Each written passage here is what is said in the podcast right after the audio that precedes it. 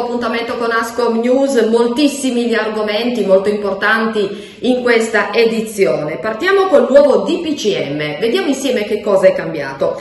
Il DPCM adottato dal governo Draghi il 2 marzo sarà in vigore da sabato 6 marzo fino alla fine del periodo pasquale, il 6 aprile, con diverse novità per il servizio da sport, per i servizi alla persona in zona rossa e per i cinema e teatri. Il decreto mantiene l'impianto della divisione per zone di colore bianche, gialle, arancioni e rosse e conferma fino al 27 marzo il divieto già in vigore di spostarsi fra regioni e province autonome diverse, con l'eccezione degli spostamenti dovuti a motivi di lavoro, salute o necessità. Proviamo quindi a riepilogare insieme le principali novità conferma per i nostri settori.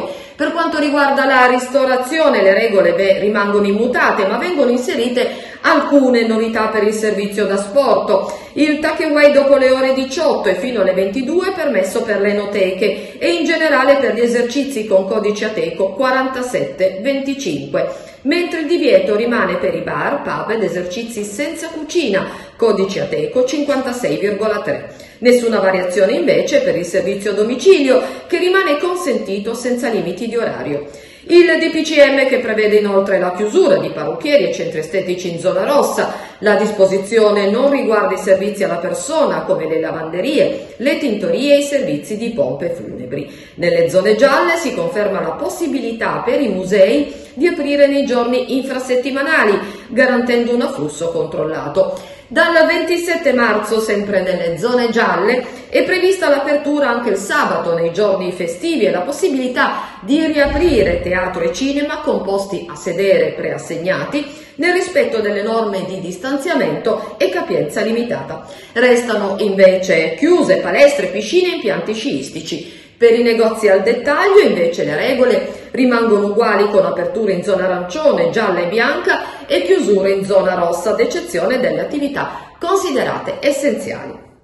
Cambiamo decisamente argomento, parliamo di ristorazione. Un ristorante può svolgere un servizio mensa durante i periodi di sospensione? Per la normativa speciale Covid è possibile effettuare il servizio di mensa aziendale anche nelle zone rosse ed arancioni, dunque nei periodi di sospensione di attività. La Prefettura di Torino, con la comunicazione del 13 novembre 2020 ai comuni, ha escluso la necessità per le imprese di avere uno specifico codice ateco di mensa, il 562910, ritenendo sufficiente che il ristorante effettui tale attività sulla base di un rapporto contrattuale con l'azienda committente. Le autorità di controllo di Torino, il corpo dei vigili urbani, hanno tuttavia ritenuto che questo non fosse sufficiente e che comunque l'esercizio adibito a mensa debba osservare ogni incombenza relativa a questo tipo di attività.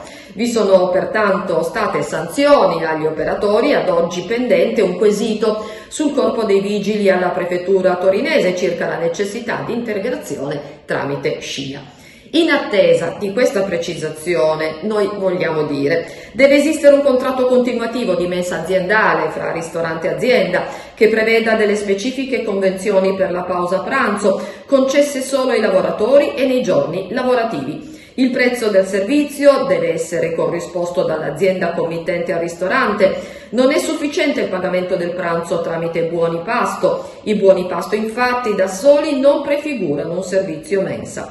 Su richiesta degli organi di controllo debbono essere esibiti i contratti, deve essere esibito l'elenco nominativo del personale beneficiario del servizio, devono essere infine garantite tutte le norme anticontagio. Al tavolo è consentito un numero massimo di quattro persone, il personale deve indossare sempre la mascherina e igienizzare frequentemente le mani, vanno sempre rispettate le distanze di sicurezza.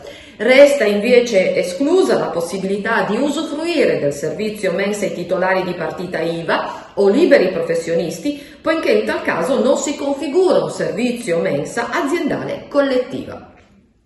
Voltiamo ancora una volta pagina, parliamo delle agevolazioni etari dovute per l'anno 2020 per imprese, attività commerciali e del settore turismo, onlus, associazioni di promozione sociale e altre utenze non domestiche colpite dagli effetti delle misure restrittive adottate per contenere la diffusione del contagio da coronavirus, la Giunta del Comune di Torino ha approvato una delibera che stabilisce l'applicazione per la Tari dell'anno 2020 con impiego di fondi della città in attesa di finanziamenti statali di una riduzione fino al 75% sulla parte variabile della tassa raccolta rifiuti. Nel dettaglio a beneficiare della riduzione del 75% sono cinema, teatri, residence, discoteche, sale da ballo, palestre, alberghi e tour operator. Una riduzione del 42% sempre sulla parte variabile della tariffa Tari è invece concessa ai locali ad esercizio commerciali, ristoranti, pizzerie, bar, botteghe artigiane, scuole privati, stadi da calcio, onlus e associazioni con fini assistenziali politici, culturali, sindacali e religiose. Le agevolazioni determinate, come detto, con riferimento alla tassa dovuta all'anno 2020 sono applicate in riduzione dell'importo dovuto a titolo di acconto Tari 2021 dai soggetti che alla fine della data del 31 gennaio 2021 risultano essere in regola col pagamento della Tari 2020. Infine, chiudiamo con una buona notizia. È in arrivo il nuovo decreto sostegno. Il decreto sostegno dovrebbe arrivare entro la prossima settimana, secondo quanto anticipato alle Camere il 3 marzo dal Ministro dello Sviluppo Economico Giancarlo Giorgetti. Il testo che sta prendendo il corpo dovrebbe includere tutte le novità già attese entro la fine di gennaio col decreto Ristori 5. Ultimo scostamento di bilancio approvato pari a 32 miliardi di euro con lo scopo di intervenire proprio su alcuni strumenti chiave già utilizzati da un anno a questa parte, come la cassa integrazione, un meccanismo di ristori, la sospensione dell'attività di riscossione. Il testo del nuovo decreto dovrebbe finalmente accogliere le nostre richieste e inserisce due nuovi importanti correttivi al meccanismo dei ristori. Il superamento dell'assegnazione delle risorse in base ai codici ATECO e soprattutto la modifica del parametro di calcolo del calo di fatturato che passa da mensile ad annuale con quattro fasce di ristori in base al volume di fatturato. Sul fronte lavoro invece è stata annunciata l'estensione della cassa integrazione per tutto il 2021 e il blocco dei licenziamenti fino a giugno.